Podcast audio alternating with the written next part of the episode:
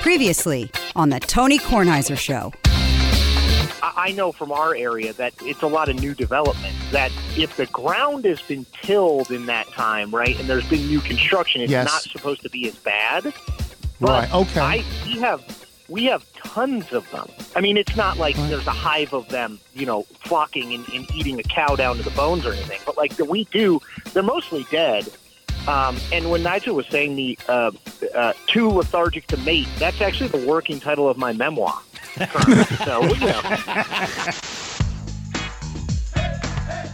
The Tony Kornheiser Show is on now. Alrighty, then we're back to a normal schedule this week, a Monday, Wednesday, Friday schedule this week. Um, we did Monday, Tuesday, Wednesday last week so that I could take advantage of the fact that uh, the PTI show was dark on Thursday and Friday, and I went out to the beach um, and played golf for a few days with three of my high school friends. Uh, something that we try to do every year in two different places in Delaware and in upstate New York. And I went with Eddie Plutzer and Michael Kerr and Stephen Pearsall and um, we had a great time. I will just say because we're going to spend so much time talking about Phil Mickelson. Checking with Home Depot Dan. No, did not do that. Uh, the the grill worked. Are you the leader of the store? No, no, no. Come on. Um, yeah. So my golf scores, and this happens to me all the time. And I, I think I speak for a lot of people who are not good golfers, and in fact, not good is not fair. Bad golfers who play a lot. Um, I get out there and I think I'm going to be great. And within the first two holes, I make two terrible shots and get a double or a triple, and I'm deflated, even though I don't realize I'm deflated. Anyway, I went, I played four rounds and I shot 90, 94, 95, 93. So I can't, I can't tell anybody that that's not who I am That's right around your par. you know that's that's who I am on a par 72 I'm plus 20 or you know the- right around right around there I made some good shots and some bad shots but the most we had the most fun we had beautiful weather for 4 days in fact the first 2 days we played we had to actually wear sweaters it was hot here in DC. yeah, and it was not hot there. The last day it was hot, but it was not hot. And then we go to this place called Hickman's, and we go to this place called the Rustic um, Acres Market, and we buy food and cook the food in the house, uh, grill the food, and and Pearsall is great at at cooking and being organized. And we had we just had a wonderful time, and we always have a wonderful time. We get older. We get slower, we get weaker, we can't hit the ball the same distance but we always are renewed by the you know by the experience. So i was very grateful for that. And then yesterday i went to the nats game.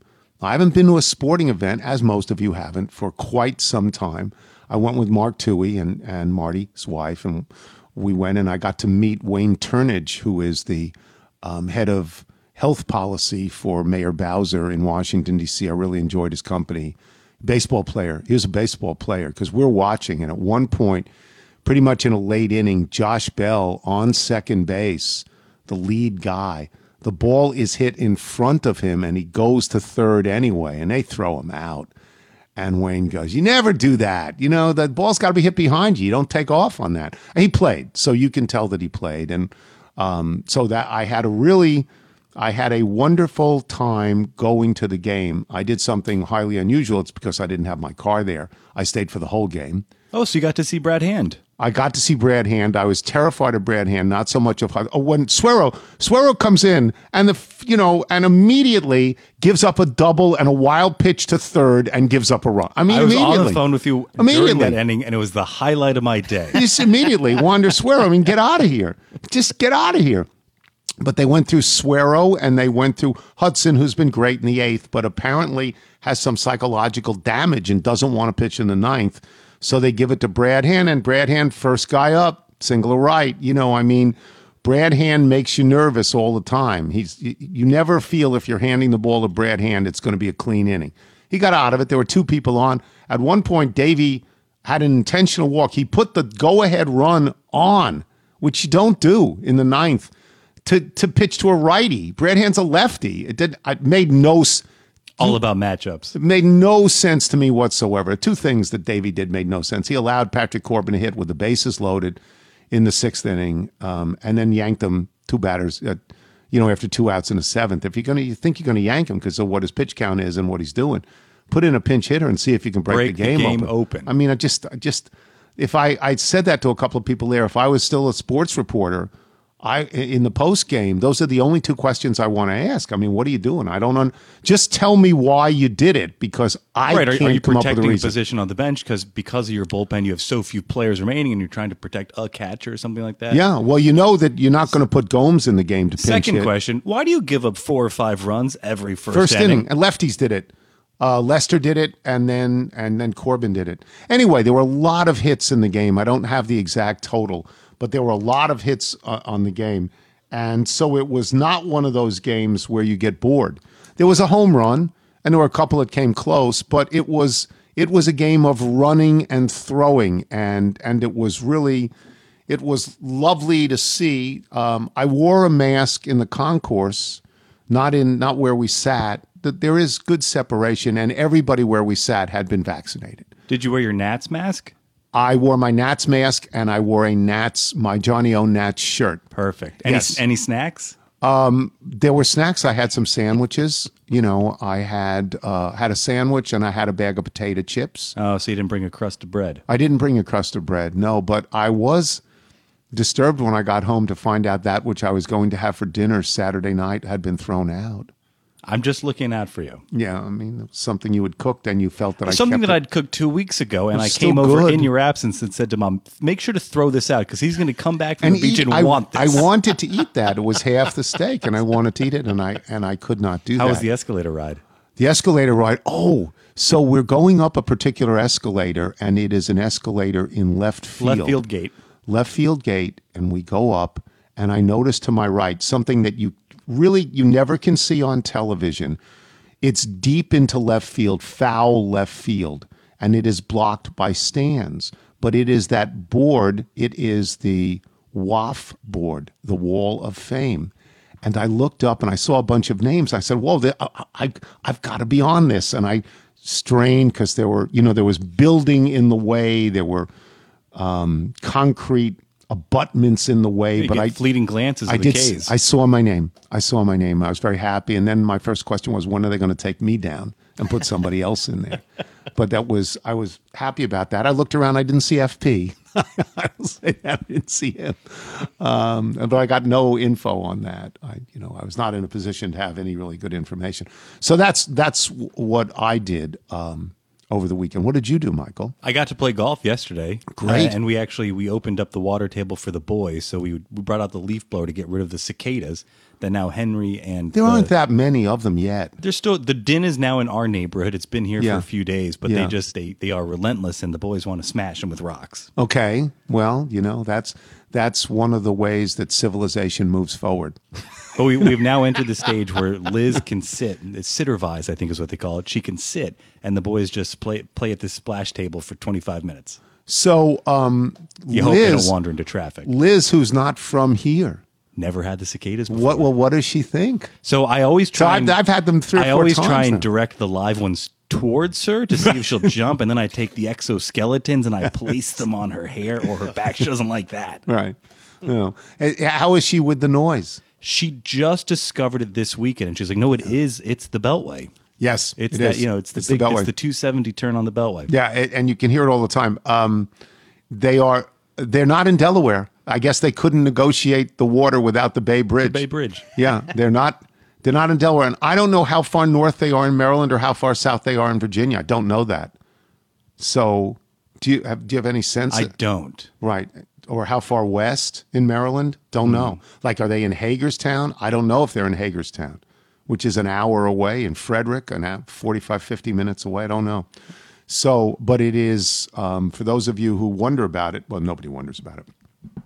It's a remarkable act of nature. It actually, if you were philosophical or existential, it might either prove or deny the existence of God. I think it would prove it.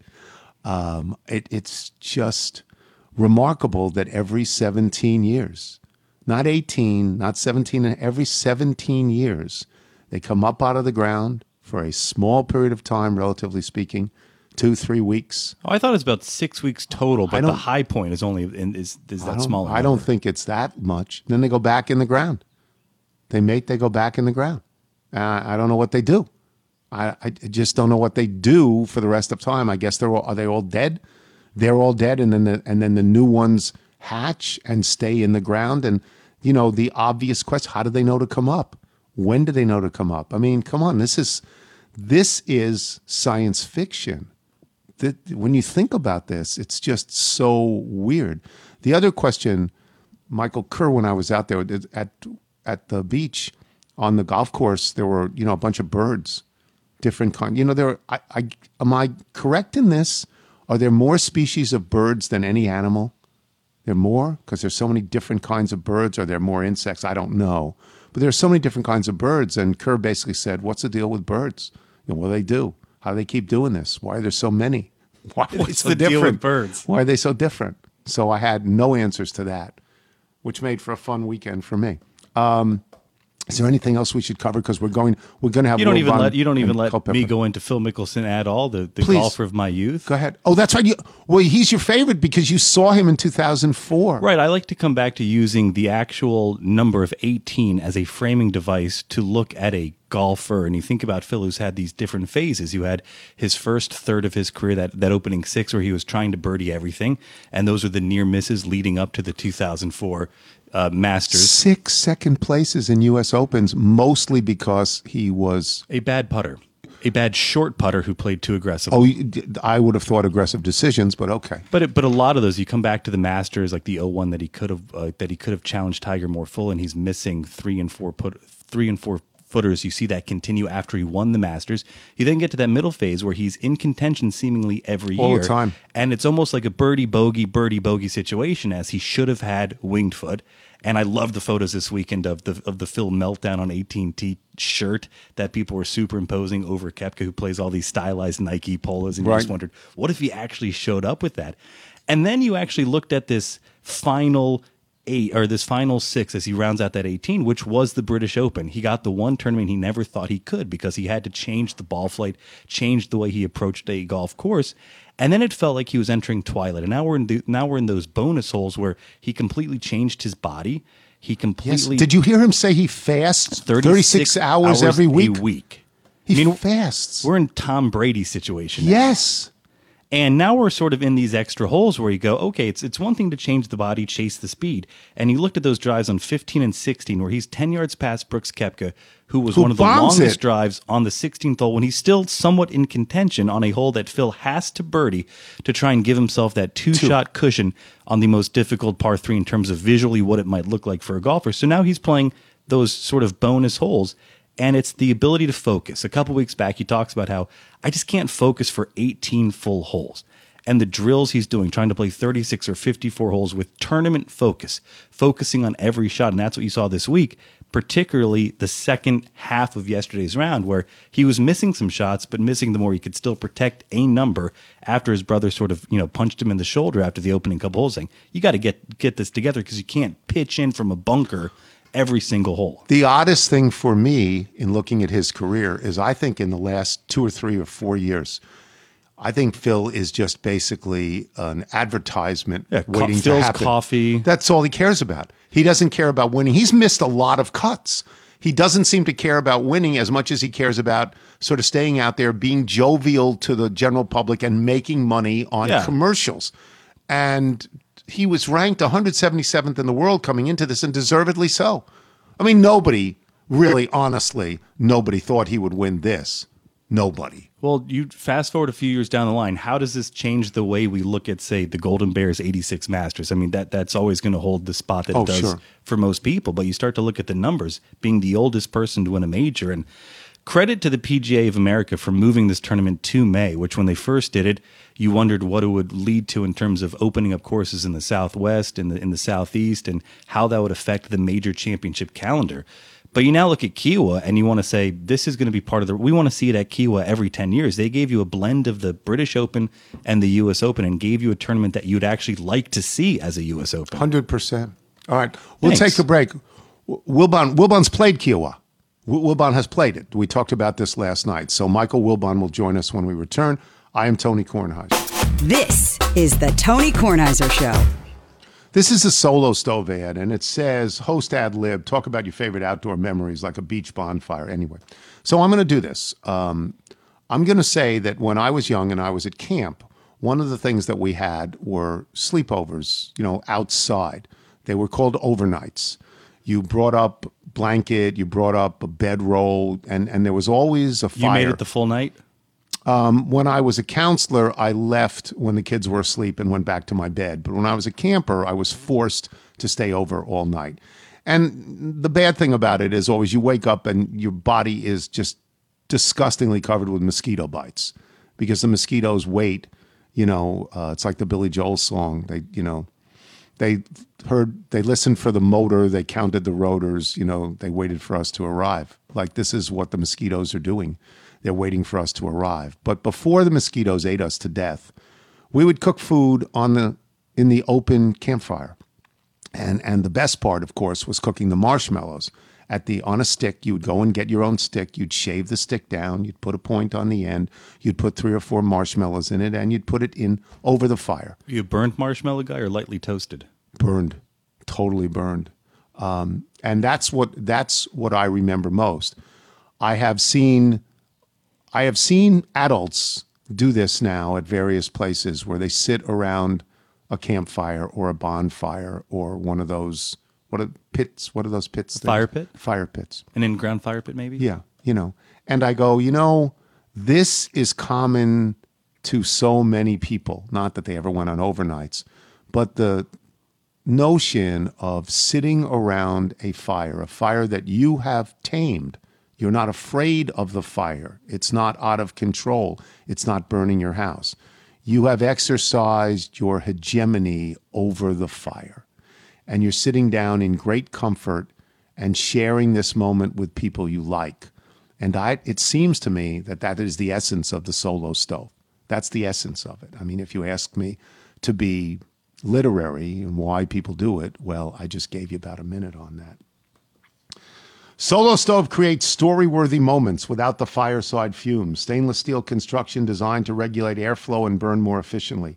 So little smoke, you'll wonder how there's so much fire. It's easy to keep lit, it's even easier to clean. Solo Stove fire pits are portable and they're built to last. They're easy to light with a few bits of starter. Your fire is blazing in minutes. They're so confident you'll love it, they offer a lifetime warranty and a 30 day free return policy. That is the communal event. The sitting around the fire is one of those. You can go back, and if you think when you've seen the pictures of the renderings of the cavemen, what are they doing? They're sitting around the fire. When man tamed fire, that was a big deal, kids. Check out the deep discounts available during their Memorial Day sale and get a free stand with any fire pit. So you can use your solo stove on any surface, including decks or outdoor rugs. Hadn't thought of that. Plus, use the promo code TonyK at solostove.com for an extra $10 off. That's solostove.com, promo code TonyK for $10 off on top of their incredible Memorial Day discounts. But hurry, the Memorial Day sale ends May 31st, so that's in less than a week, I think. Use the code, people. This is the Tony Kornheiser Show. Tony Kornheiser Show.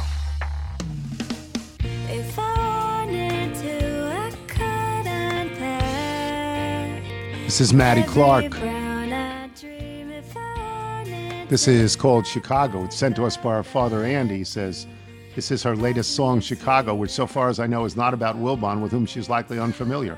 She just needed a three syllable city that ended in O for the tagline of the chorus. I knew that you'd outgrow Chicago. She could have chosen Orlando, Modesto, Kyoto, Bilbao, or even Toronto to name another great Midwestern city, but somehow I knew that you would outgrow Toronto. Doesn't have the same cachet. Personally, I would have gone with Revere. Hope you like it. This is Maddie Clark, and she's playing in Michael Wilbon. What a weekend for sports, right? What what a was great. variety of things that you Yeah. could watch. Yeah. just Yeah, it was great. I mean, you know, it's made greater um, by the, the urgency of two of them. That you know, you finally get to the NBA playoffs, and you get you know playing games at the beginning of the weekend, Thursday and Friday, and and, and playoffs Saturday and Sunday, and then of course the PGA.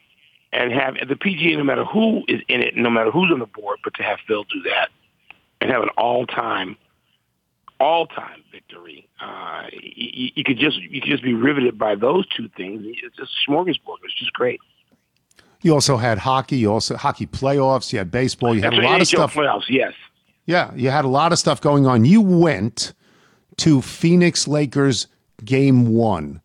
Describe your feelings because there was there was a substantial group of people there. There was a crowd, Yeah. a real crowd. What did you? Yes, how I don't did know it what the number was, but it was. I I think I tweeted Tony when I first walked in the building. I didn't get the you know because you can't mingle the way you normally do when you're in media. I you know I got there like a half an hour before tip as opposed to two hours before, and I walked in, and the building looked. It it, it, it wasn't full because people had to be a little bit spaced Right. but it it I, I tweeted it looked like fifteen thousand. It sounded like twenty, and it felt like more. And, and because and you so you've got this occasion in, in in Phoenix where it's not just a playoff game; it's the first home playoff game, first playoff game of any kind, but the first home playoff game in twelve years, 11, 11 years, two thousand ten. Steve Nash, Wow. Grant Hill, Wow. Amar'e Yeah. Stoudemire. Yeah. So you you got the first playoff game in in 11 years. You're playing the Lakers, and, and there's there's a natural rivalry between L.A. and Phoenix, and pretty much, you know, I'm going to use we now because I you know I, I've had a presence here for 16 years. We hate L.A. I mean, personally, I, I love I love everything. I love course, yeah. California. Right, right. But we, I mean, the culture of, of, of Arizona, you hate you, you hate Phoenix. You're supposed to hate them, and we hate them all the time, every day, everything about them, except that they are coming over the hills and fleeing Southern California the last year or so to pay unbelievable amounts of money for our homes. So we don't hate Los Angelinos as much as we have, but you know, there's this thing, and the Lakers is the object of the thing, the primary object, because the- Suns were first before there were Cardinals, before there were Coyotes, before there were Diamondbacks. There was the Suns, and there was you know Al, Al, uh, Alvan Adams, you know the Van Arsdales, and Jerry Colangelo. You know, put a team here, and they were first.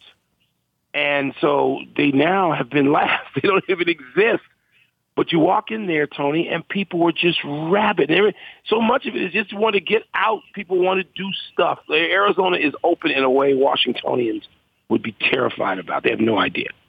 You know, and I, you know, I, I spend much of my time in, in two, you know, incredibly blue traditional cities, Chicago and Washington, where people are still wearing masks. I was in both those cities last week. You come to Arizona, it looks like uh, two- 2018. Mask? What, what, what are you talking about? We're done with that.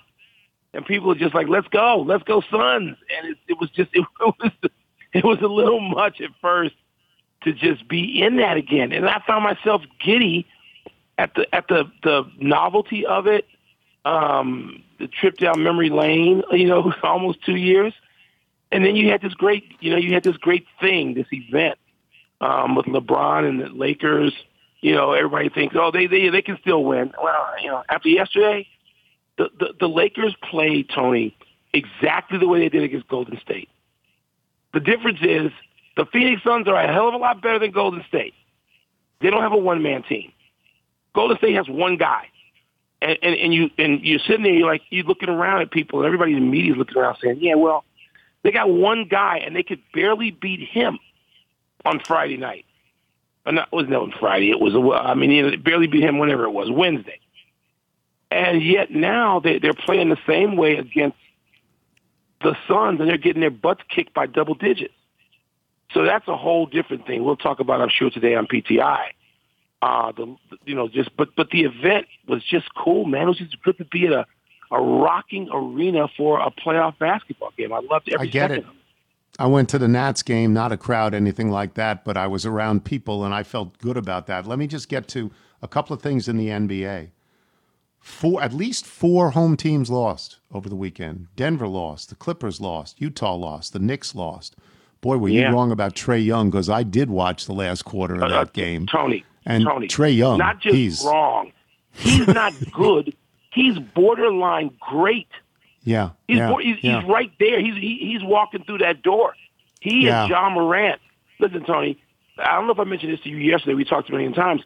The, the league, understandably, you know, wants LeBron James and Steph Curry. Okay, because they bring they bring numbers. They bring fascination. People love them. But Tony, the league has to get over it. And they got to get over it. And I'm not saying that, that, that Curry's finished. I'm not saying LeBron's done this this series. I'm not saying that. But the league is going to have to get over them and their depend. It's dependence on them, because otherwise it becomes like Jordan and getting over Jordan, which took years to get over the loss of Michael Jordan, the absence, the retirement. They got to get over it. Because let me tell you something, Ja Morant, he ain't going nowhere. Ja Morant, Ja Morant, and Trae Young, and there's a there's a young posse of players out there, Tony, and they are kicking down the door, and you could see it this weekend. And Donovan Mitchell wasn't even there. He ain't even one of them. Not, not right now. And so, yeah, you're right, man. Trae Young, jeez. yeah. Let me give you one other thing. Dynamic player. Reading, he won that game, and he was great He when he, had to be great. Yes. Yeah.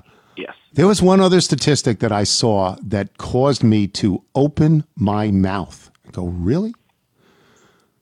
Ben Simmons was 0 for 6 from the foul line. If I'm the oh, coach Oh, wow. of the other I team, if I'm the coach of the other team, in the last three minutes of the game, if it's close, Well, I'm hacking Ben Simmons. yeah, Oh, for yeah. six? I mean, yeah, 0 for 6. Well, Wow. He, he has like six points, 15 and 15. Those are crazy. Yes. The only game I Yes. didn't see any of yesterday because they was on at the same time as the, largely as the Suns, or at least travel I'm- time. I I'm just saying that that- Philly. You're a pro. You're a guard. Yeah. You're a guard. Yeah. What? What? You This can is- get to be a better foul shooter. You you practice Yeah, that. yeah. You can do that. Well, this is not. So- This is not like he didn't shoot any threes. He, this is mid free throws. I, I, Tony, I didn't know that. Yeah. Yeah. Oh for six. I was not aware All of right. that because that's the one game out of the four I couldn't see. Let me get to Phil. Um, remarkable to win at that age. Remarkable being ranked Yes. 177th on merit because he's been nothing in the last year, year and a half. But let me get to you get six majors. Like we talked, Mike and I talked about this for people listening yesterday. If you if you are the second greatest player when Michael Jordan is the greatest player, it's hard. It's hard because Michael Jordan is the greatest player. It's it's just hard. Phil is the second greatest player to Tiger, but when you get to six majors over a 30, you know, from the time you start, it's 30 years on the tour. The sixth major puts you in really elite company. You're only the 14th Yeah. player of all time to do that. What do you think of that? What do you think of what Phil did? Uh, It was, it's great on every level, every level. And this is a defining one because of the age, because no one has ever done it ever. So, well, I, I was talking to two people primarily yesterday during golf, uh, and that was, you know, talking to you about it as I'm driving back, and I'm missing a lot of it. Obviously, I went back and watched it. I'm talking to Robbie Petty, my dear friend He's here, who you know, and Player. Robbie, yeah, Robbie's Robbie's still a, you know, you know, Robbie's legit, you know, plus two. You know, he played at North Carolina. He didn't play professionally, but he tried. And Robbie's just a great player, and he's a golf. You know, I mean, you know, he's he's obsessed. He knows he knows what the hell's going on. And we play here a lot in Arizona, and Robbie's involved with the event here in Arizona. And he texted me on 18, and he said, "This is this is better than Tiger's victory at the Masters." And I went crazy. I went nuts in the moment, and I just said, "It is not." Uh, and usually I go, "It's not right, Robbie," because I mean, Robbie is Robbie knows more about golf than I'm ever going to know. And I go, "Stop! It isn't. It is not. Don't tell me it's greater than that. It's it's." People, I said, don't be a prisoner of the moment. You, you're too old for that now. I mean, too old for that. Robbie's 42 years old. And I said, it isn't. It, it's great. It's great in its own way, and it has its own cachet, but it isn't. And then, I don't know, I started thinking about it some more, and I get a text from my brother Don, and he just says, does this equal Tiger two years ago at the Masters? And I, And I, then I, I, had to start considering it more, and we got into the depth of it. And Robbie says, "No, this is better. This is never. Fifty is never. No male player in history has ever done this." And so I don't know. You know, I'll, I'll think about it and listen to more people today. And there are people out here. I might even go to the range. It'll be after the show. They're pros. I mean, I talk, I, I get the privilege of interacting with professional golfers all the time here. And I want to know what they think. It's going to be interesting to hear what they think. Just informally, just people hanging around having lunch. But Yeah. it's Uh, that those are the two Staggering. victories in the last 10 12 years that you think about that tell people this because you talked to me about this i've never played Kiawah you've played it tell Yeah. tell Yeah. listeners what it what it's like Yeah. Yeah, it's the hardest golf course I, I've ever played. And it's I, I did this in the reverse order that you should. I was a young player. I was a total novice. I was three years into playing golf when there was a family vacation. A bunch of us, you know, a, a bunch of my guys, guys you know and have played with a lot of them. And we were all playing in our third or fourth year. And we were, you know, we were younger and stronger. I might not even been 40. I guess I was right around 40. And I, we played with caddies, and we went. We were excited, and we were, you know, we didn't know what the hell we were doing, but we could hit it. Then everybody in that group could could hit it. And the caddy said, "You're going to play from the tips, not the championship tees, but like 7100. That's a long way for, for weekend players. And you're gonna we're gonna put everything out. I mean, you're here on a championship golf course. The Ryder Cup had already been, I think. Yeah, you're gonna play. You're gonna you're gonna play it like it's supposed to be played with with with, with big time caddies. And Tony, I shot 106. I I birdied 18. I could hit it then. And I just remember thinking, walking out the golf course, I shot what? And the caddy said, "Listen, listen, listen, shut up. This is a great score. You play the championship golf course, and you're a you know you're a pissant. This is a great score. And 15 and 20 years from now, you're going to look at things that are played here. You're going to say, "My God, this is one of the greatest rounds of my life," and it is. It is. You know, and and you know, you, you know, I don't know what I was doing. The caddy would say, "Put it here." You go, "What? What?" That's like, you know, a right turn. Put it here. And so, you know, it's by the numbers. You're doing what you're told to do. But I could actually execute shots then. And I, Tony, I didn't love it. I don't love Kiawah, the, the ocean course. I don't. I, it's it's it's it's got a certain beauty, yes. I just I'm not about swampland and alligators every 50 feet. Nah, it was 99 and the humidity was 140 percent. It was like the worst Washington D.C. day you've ever seen, and it was every day like that at Kiawah. And I know people love it, love it. I know people who go. My family, listen, my Cheryl and Matthew have gone to Kiawah, and they say, "Dad, we're going to go to Kiawah. We can drive, we can fly." I go, "Knock yourself out. Bring me a shirt." and if, I've got shirts that say Kiawah. You have said to me, "Oh, somebody sent you that shirt." That's not my family brought it to me because I refuse to go. I don't want to go there and play. I don't want to go to South Carolina in July. It's awful to me. And so, it, again, it's a, it's, Tony, it's the most intimidating golf course I've ever seen. And by now, I have played a hell of a lot of great places and notable places and famous places. And, and, and Kiawah is, it's, it's, it's just like, what? Where, what am I supposed to do? What are you asking me to do here? And so, you know, and Cheryl has said, don't you want to go back and play? Because you played when you were, you know, you was 20 years. And I'm like, nah, uh-uh. I'll watch. I'll watch it on TV. You guys knock yourself out at the beach. So I know that's not that's not what people want to hear the day after this great, great, great event. And it's a great, great, great event. I'm happy to watch Phil play it. I don't need to. Fabulous. I'll talk to you later. All right, Tom. Michael Wilbon, boys and girls. Wonderful. We'll take a break. Chuck Culpepper, who was on the Kiawah Island yesterday, is going to talk to us. When we return, I am Tony Kornheiser. You're listening to the Tony Kornheiser Show. This is the Policy Genius ad. Summer is quickly approaching. Enjoy it without a looming to do list. Policy Genius makes it easy to get life insurance done and done right. Feeling productive after submitting your taxes? Well, then ride that wave. Get life insurance done too. With Policy Genius, it's quick and it's easy. Policy Genius makes it easy to compare quotes from over a dozen top insurers all in one place. Why compare? Because you can save 50% or more. on life insurance by comparing quotes with Policy Genius. You could save $1,300 or more per year on life insurance by using Policy Genius to compare policies. The licensed experts at Policy Genius work for you, not for the insurance company, so you can trust them to help you navigate every step of the shopping and buying process. Getting started is easy. First, you head to policygenius.com. In minutes, you can work out how much life insurance coverage you need, and you can compare personalized quotes to find your best price. When you're ready, the Policy Genius team will handle the paperwork and scheduling for free. They never sell your information to other companies, they don't add on extra fees. Head to policygenius.com to get started right now. Policy Genius, when it comes to insurance, it's nice to get it right. You're listening, You're listening to the Tony Kornheiser Show.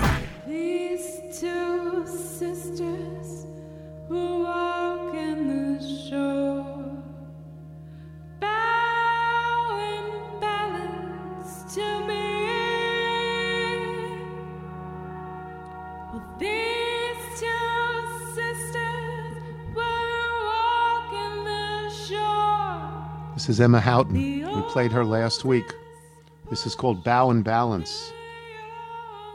This is um, from her record The Bath that will that has been released. It was released on May 21st. This was sent to us by her dad. This is stunning talent. this is really talent.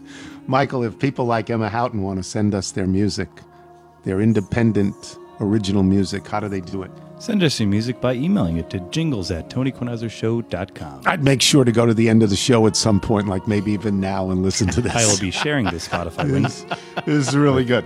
Chuck Culpepper joins us now. Um, if you get a chance, please read his story today in the Washington Post about Phil Mickelson winning because it is a great, great story.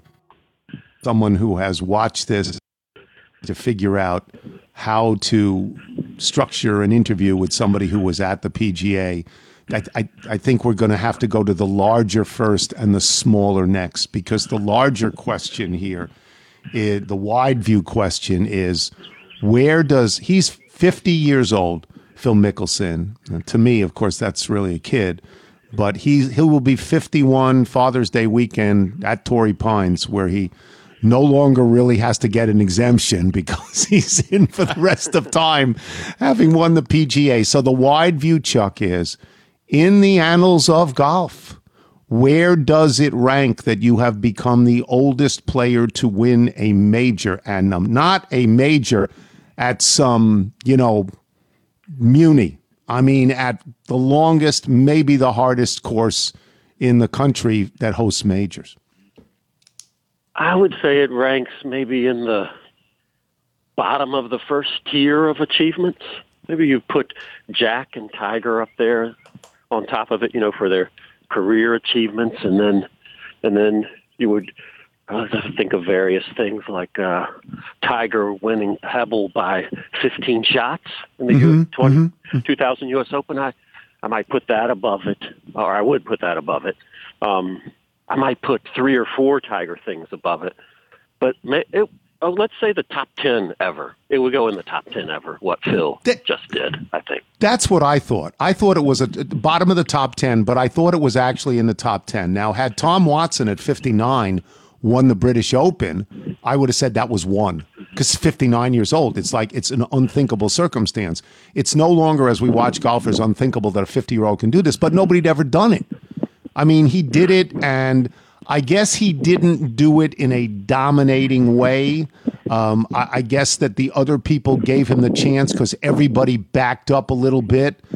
But he made shots when he had to, particularly chips when he had to. Over the last two days, he made some. He he missed a lot of putts that would have given him such a clear path in, but he made a couple of par saves that he had to, and he made fabulous chips. Right? I mean, is that's how he won it? I think. Right. I like that quote from Brooks Koepka. It's a really short one. Who said, "The thing is, Phil played great."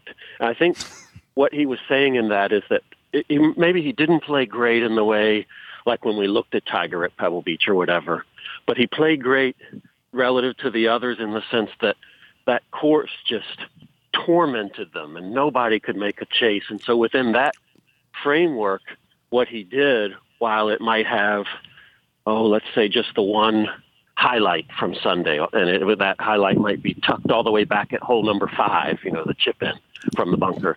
But Yeah. uh, while he may have only that, he still, as a whole body of work, played great relative to what what people were able to do on that course at that time because it just made some of those guys look I don't want to say foolish because they're so incredible at what they do, but almost foolish.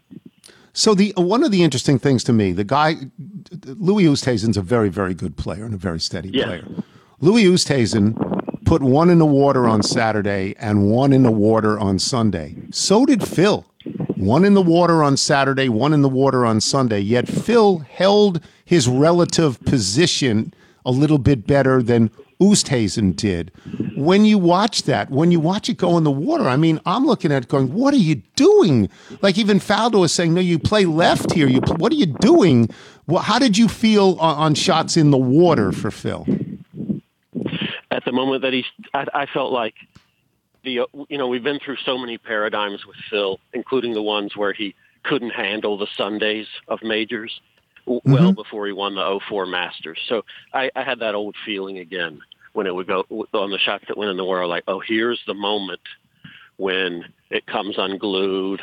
Yes. And maybe we've kind of forgotten how, in that moment, when you feel that, you forget how, okay, at Muirfield in 2013, his back nine was so astonishing. Remains one of the best finishes I can remember, you know, on a, on a really tough course then, too. So, you know, maybe you should think about Muirfield as well in that moment. But I had those feelings of, okay, here's where, you know, unhinged. Here goes unhinged. Here, here comes a double and maybe a, a bogey somewhere down this line from here. I had I had that feeling like on on 17 yesterday, which I think most people seem to be saying is the hardest hole on the tour when it's when it's being played. And when he hit it into the high weeds, I just thought, man, he could skull this. He could go in the water on the other side. It could be over here, and yet he hit a he. You had to make four, and the chip allowed him to comfortably make four. Did you have those fears at 17 yesterday? I think by 17, I had a sense that he would hold on to it. I just had this sense that, I mean, that shot at 17 was what all adrenaline, you know, that was that went through like when he that. went over. And- yeah. Yes, and I, but I just had this sense they had enough cushion, and I really wasn't sure the other. I, I was certain he wouldn't get, somehow certain he wouldn't get back down to four under, and that I knew that the others somehow I thought just weren't gonna menace, as they say in, in horse racing notes. Sometimes they were going going to fail to menace. So. I, I, I just had the sense then of this sort of odd um, assurance that he was he he would hold on to it. Yeah. Well, he. I mean, his his drive on 18 was good enough. It was on the left hand side. He's a lefty. This is not a problem. His second shot on 18 wins the tournament, and everybody knows that. And then you have what I have seen in my life firsthand, but never in the United States. For me, I've seen it at the British Open with the last group on 18 and everything fills in and every and, you know and the and you lose the golfers for a while. I'd never seen that in America. What were your thoughts when you saw that? I was standing out there beside the 18th fairway on the right. It seemed like the end of time. It really did. Which now it's Monday, so we know it wasn't. But I, I, the the way they do it at the British Open, they almost have tea as they they follow so gently the player. I remember David Duval at Lytham in 01 and you know other ones too. That's the one I remember the most. But yeah, they just they just follow kind of in a way that that makes it seem charming. And and then I remember it at Atlanta when Tiger won the Tour Championship in 2018. And as somebody pointed out yesterday, I think it was Tim Mickelson, said Tiger just did a good job of staying in front of them all somehow. They weren't going to catch up to Tiger, even though you know it it was a throng that could have overwhelmed the security there and gotten to him, but it just didn't. And yesterday, there were pe- oh, there were people who were frightened to be in the middle of it, and um, it was just it just felt like some sort of bedlam that I had to attribute partly to the pandemic and to the idea that people finally felt that they could, and they just went running. There was a woman standing next to me screaming, "Are we all in college again now? What is this? Are we we're all just drunk in college." And so it just it was shocking, and um, but had that double edge to it, which both Mickelson brothers pointed out, which was uh, thrilling and a little harrowing all at once. So we'll get to that. Let's get to the harrowing part a, a little bit because Brooks Koepka has basically said it was a Tonya Harding situation that somebody was trying to kill his knee. Did you get? I mean, I just went, what? Do you get any sense of that? Did you get any sense of that? Of that that people were uh, attacking someone. You mean? Yes, attacking Koepka, trying to kneecap had- him. Right. I had no sense of it at all. I had no sense of really any uh, the whole way any hostility toward him, even though he was the the villain in the mix per se. Um, no, I just didn't. But then it was very hard to get a sense of anything standing out there because it just it just it just went unhinged completely. It just it was it was confusing at the time as well. So I couldn't even see where they were until you know seeing video later, and so I, it, the whole thing was just uh, kind of disorienting. I'll get to one more question about Koepka and then get back to Phil because I am among those who thought Koepka would win, especially after the first hole when there's a swing, you know, when when Phil bogeys and Koepka birdies, and I say, okay, this is pretty much it. Koepka has a reputation of closing out majors. He doesn't care about anything but majors. He's going to win. Does this at at worst put a dent in the mythology of Brooks Koepka, and you know, at at the greatest part, actually undo the mythology of Brooks Koepka? I think it's really fascinating. And I became really fascinated with him as an athlete because when he won those four majors out of nine, I think it was, or 10, he had seemed to conquer doubt. And there was, he would walk the course, the feeling around him, there just to hold off Tiger in St. Louis and that, that, that uh, situation in 2018 in the PGA, the whole thing. He just had this it's not wasn't really even a swagger. It was such a, this effortless avoidance of doubt. And the idea that now we've had the 2020 PGA in San Francisco where he um, kind of talked big on Saturday night, made fun of Dustin Johnson. Those things are kind of fun, you know, if you're following the sport. I thought it, you know, lent the event some some mustard. But then on Sunday, he just just was just flawed, just com- was completely flawed, and all the way through. And so now we have two cases of that. So it makes me wonder if his mind has changed at all as he approaches these, because I was certain that he was going to win as well, and it just makes me wonder if if his thinking has gone altered a bit, um, because you know there was a time where you thought that mind is just ironclad, but it, it's not going to give up anything. But yesterday was just just blowing gaskets all over the course.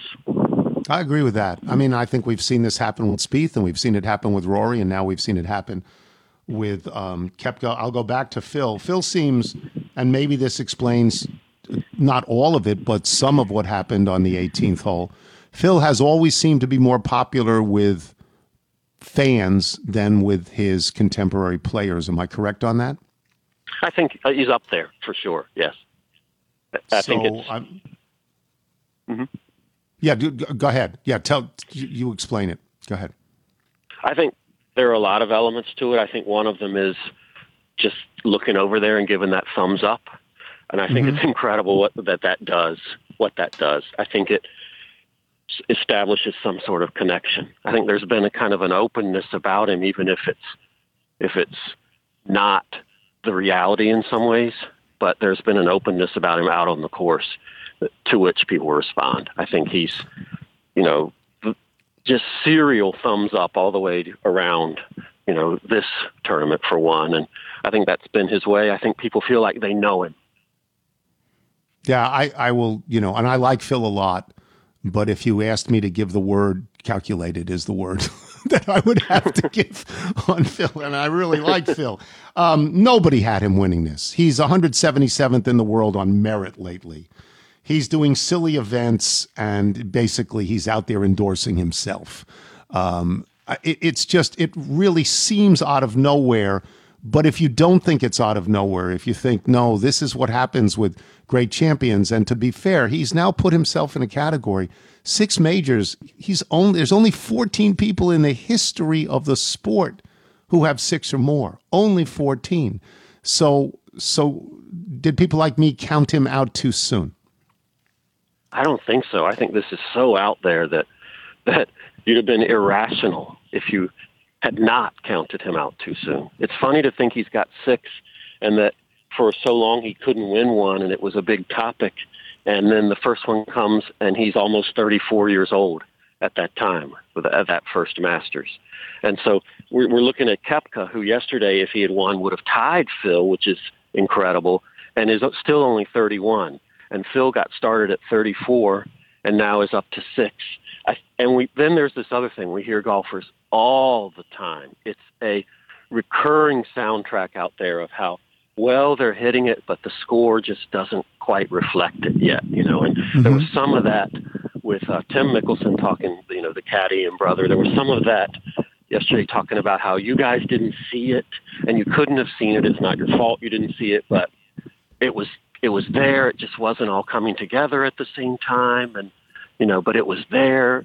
You, you know, we we knew it, and Phil said about three weeks ago, "I'm going to win sometime soon." I know it, you know, even if you went back and you knew all that, you couldn't have forecasted this.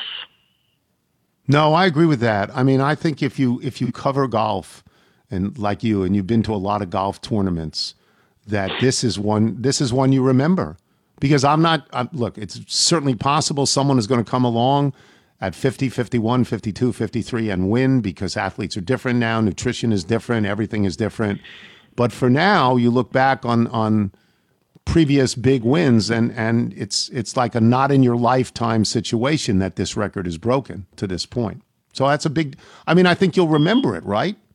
Oh, for sure. And it's such an outlier um, in in more ways than than just the age factor. Uh, and it makes me think this is really strange, but it makes me think of the PGA 30 years ago when John Daly won because mm-hmm. it's it's almost as out there as that was. I think Daly, you know, none of us knew who he was. The ninth alternate comes in, storms the place, leads all through the weekend, and so here's somebody that everybody knows who he is, uh, leads much of the weekend, and it's but somebody who's just you know the age is part of it, but not all of it. But just because of what we knew, uh, two wins on the Champions Tour already, you know, it just it's just so odd that it it, it will it'll stay lodged in the memory for sure. Where other majors, you kind of have to go, oh yeah, that was that was the one where so and so won. And were there any shots I remember from that? No, not really. Yeah. No, I know how that works. There are Super Bowls like that. There are championships like that. We just go, I can't can't even remember it, but everybody's going to remember forever that Seattle decided to throw the ball on you know on that down, and the Patriots won that way. Thank you, Chuck. Great job writing. Great job. Thanks very much. Thank you so much, Tony. Thank you. Chuck Culpepper. It's terrific. We'll take a break. Uh, we will have email and jingle when we return. Am I correct on that? I have the order of the show right. You are correct. Yes, that's right. I'm Tony Kornheiser. You're listening to the Tony Kornheiser Show. We are in the thick of grass growing season, and this is the Sunday read. They want me to talk about common problems that we're now seeing with our lawn, and for us, based on our west sun facing angle, uh-huh. we do have some brown spots. And I and I talked about my green juice, which got me through the early. We have some brown spring. spots too, but it's Chessie. She is different different Yeah. cause of the brown spots, Yes, and I sure. believe we just got our package with our with our heat defense uh, sort Heat of defense. Uh, yeah, proto. I'll call it the protocol to try and keep us healthy Okay. through the summer. Uh, so see your lawn thrive this spring with your own custom lawn care plan from Sunday. Sunday is more than just a lawn care product; it is a custom lawn care plan with a variety of ways to help you grow a beautiful lawn, control weeds, and remove pests. They take out all the guesswork and all the unwanted chemicals so you can grow a beautiful lawn that's better for people, pets, and the planet. They have uh, italicized unwanted chemicals just to emphasize that I don't want those chemicals. No, you want people, pets, and planet. Well, what do we like like most about Sunday Lawn Care Plan? I at first loved the ease of use, and now that we have the boys outside, we know we're visiting playgrounds again, but they're at an age where they just want to tumble around on the grass, and by tumble I mean they wrestle. And it's the younger one who just headbutts the bigger boy who knows how to use his words against the younger one. So we're in that vicious cycle. Uh, if you've tried Sunday add ons like weed control, seeds, or pest control, uh, I've not tried those, but I know that we are about to go into a program with the pest control, and I've got a phone call about that this week, and I'm expecting that they'll be as easy to use as the lawn care. Is this your first time getting serious about lawn care? Yeah, this is our first time owning a house. Sunday makes taking care of your lawn easier than ever. Just go to Sunday.com, put in your home address, and their free lawn analysis tool will take care of the rest all in just seconds. Sunday uses soil and climate data to create a tailored nutrient plan so you get all the stuff your lawn needs and nothing it doesn't. With that climate and nutrient data, I bet they can tell you when and how long the cicadas will last. Interesting. Sunday is made with ingredients that you can actually pronounce, like seaweed, iron, molasses, so you can go grow better and feel better about it. They explain exactly what you get and why, and everything is waiting for you at your door when you need it. All you have to do is attach the ready-to-use pouch to your garden hose and spray. Lawn care used to take up my whole day. Now it's just less than 15 minutes, and this stuff really works. Let Sunday take the guesswork out of growing a greener, more beautiful lawn this spring. Visit getsunday.com/tony to get $20 off your custom lawn plan at checkout. That's $20 off your custom plan at getsunday.com slash Tony. Good job. Thanks, Dad. You're listening to the Tony Kornheiser Show. The Tony Kornheiser Show.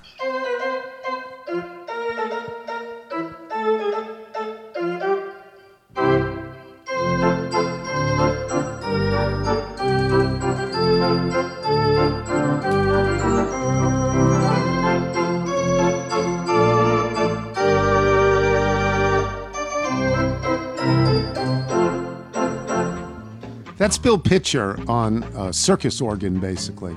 It makes you want to roller skate. It just, it just, well, it makes, Roller skate? makes me want to roller skate. Did the suite have the little packets of Cracker Jack yesterday? No, no, but um, popcorn. There was some popcorn. I just stuck with the potato chips. Yeah, it was really nice. Nigel, you want to do the Bethesda bagel ad? Yes, thank you very much, Mr. Tony. Bethesda Bagels, we love them. You will as well. We got those things we like to call bagel sandwiches. Maybe you Bagel call them sandwiches. someplace. Yes, bagel sandwiches. They're delicious. You will love them. All you need to do is go to BethesdaBagels.com for the location in the DC area nearest you. Then pop on in, and you will be thrilled. That'll do it for us today. Before we get to the mailbag, let me say the screen door slams, Mary's dress waves. Like a vision, she dances across the porch as the radio plays. Roy Orbison singing for the lonely. Hey, that's me, and I want you only. Don't turn me home again. I just can't face myself alone again. That, of course, is Bruce Springsteen. Thanks to our guests today, Michael Wilbon, Chuck Culpepper. Thanks to our sponsors, Sunday, Policy Genius, and Solo Stove. Remember, you can listen to us on Apple Podcasts, Spotify, Google Play, and Audacy. If you get the show through iTunes, please leave a review. From Carla Corrado in Columbus, Ohio. Thinking about the dangerous convergence of that tiger on the loose last week in Houston and people placing plastic bags filled with gasoline in their trunks puts an entirely new meaning to the very old Tiger in Your Tank marketing campaign by Esso. Guess this is the old guy radio reference of the day. From Jimmy Schneider in Sioux Falls. I'm young and tender, 52 years into my wonderful life. This gives you an idea how young I was when I watched the sports reporters from its very start. My two takeaways the amazing quality of the content and interaction, which inspired me to read about sports, is the first takeaway. The second was the spectacular pant, sh- sock, shoe combinations you all wore. Thanks for all of it, Tony, and the same to your associates. The chairs on sports reporters, for people who uh, remember, you were visible. Your your entire outfit was visible, uh, not like on the PTI show where like it's a lo- just a low seat. waist up. Yeah, and so, but with an open look, there, the table was very very small. So if you were in the corners, as often Ryan and I were in the corners, you could see our socks and our shoes. Uh, from Steve the Sycophant on Monday's show, in responding to a little who noted the inordinate amount of emailers named Steve, you said Steve the Sycophant can get on anytime he wants. This burnt the cockles of my aging heart. But dear Toby, we know it's not true. You and Nigel must always separate the email wheat from the chaff. And to tell the truth, Steve's my middle name. You see, my paternal grandfather was named Carl with a K, so his firstborn son named the same as was I. That resulted in too many Carls, so Steve I became. My firstborn is also a Carl and uses his middle name, but he knows that naming his first child is his choice. Besides, if it's a girl, Carl or Steven just wouldn't work. Maybe Bootsy the Hammer is the way to go. I As would long as it's so. not an ER name. Yep. From Aaron Hosman in Chicago. Wondered if it might be possible to get a shout out for Loyal Little and don't hold this against him. Former All Big Ten golfer at Northwestern, Chris Thayer, or Ropadope, as his golf teammates called him back in the day. Chris, a man by Mike Gundy's standard, beat a bunch of college young punks to take medalist honors at local qualifying at Common Ground in Aurora, Colorado, a couple of weeks ago. Chris, a relatively new dad, is a three time Colorado Mid Am champ, and way more importantly, a great friend. Wishing him lots of luck as he tees off on the final qualifying today at the Dallas Athletic Club. Chris's wife, Missa, organized a surprise trip for a bunch of us to celebrate his 40th birthday at U.S. Open at Wingfoot last year before the pandemic screwed that up. Would be really awesome to get to travel out to Torrey Pines to watch him tee it up a year later. Go get him rope. We always do things like that. Uh, Matt Welge of Naperville, Illinois, which is right near Chicago, says, I'm writing to you as a fan with a fairly good track record. I've sent two emails and both have been read on the show. Two for two is better than most Nats pitchers, but that's not why I'm writing. I don't have bourbon or socks or undies or stoves to offer you. I can, however, offer myself. I'm a licensed physical therapist with over 20 years of experience in geriatric. Oh, that hurts. Physical therapy. I'm here to help you pro bono in any way you're willing to take. We could work out an assessment over the phone or Zoom, or I can work on with you on the best exercises and strategies to help you through the ankle issue. So that's, you know, I got that going for me, which is nice. Thank you very much to Matt, and I probably will call. From Tim Cree in Fort Collins, Colorado. The common disdain for the Subaru in all forms is well documented with this program and across the country, but I'm surprised that Subaru itself isn't taking advantage of this animosity.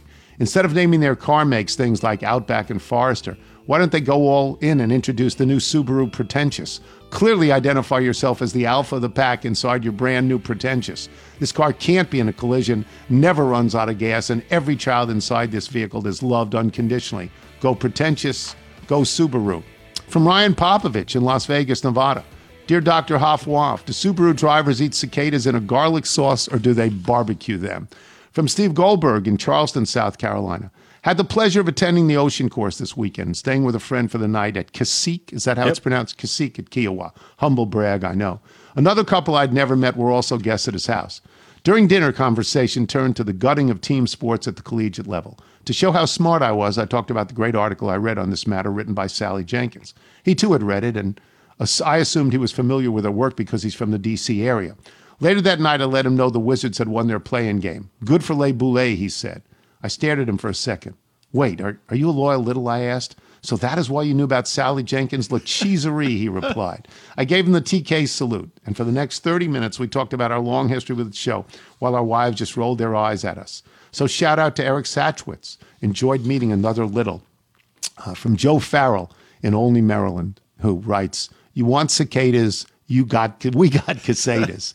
Bonjour. My favorite moment of the PGA when, was late Friday afternoon when Erik Von Ru- Van Rooyen, is that it, Van Rooyen, destroyed the tee marker and his club on Oh, Sunday. yeah. He broke it. He broke the head off the club, was banging it around. Van Rooyen is Dutch for the Rooyen. It's just the best email from Joe Farrell we haven't heard from in a while. If you're out on your bike tonight, everyone, as always, do wear white. And uh, tell me, you brought three of your friends. Could you please introduce Yes, there's George Parasol, Ringo Stone, and Paul Macharmley.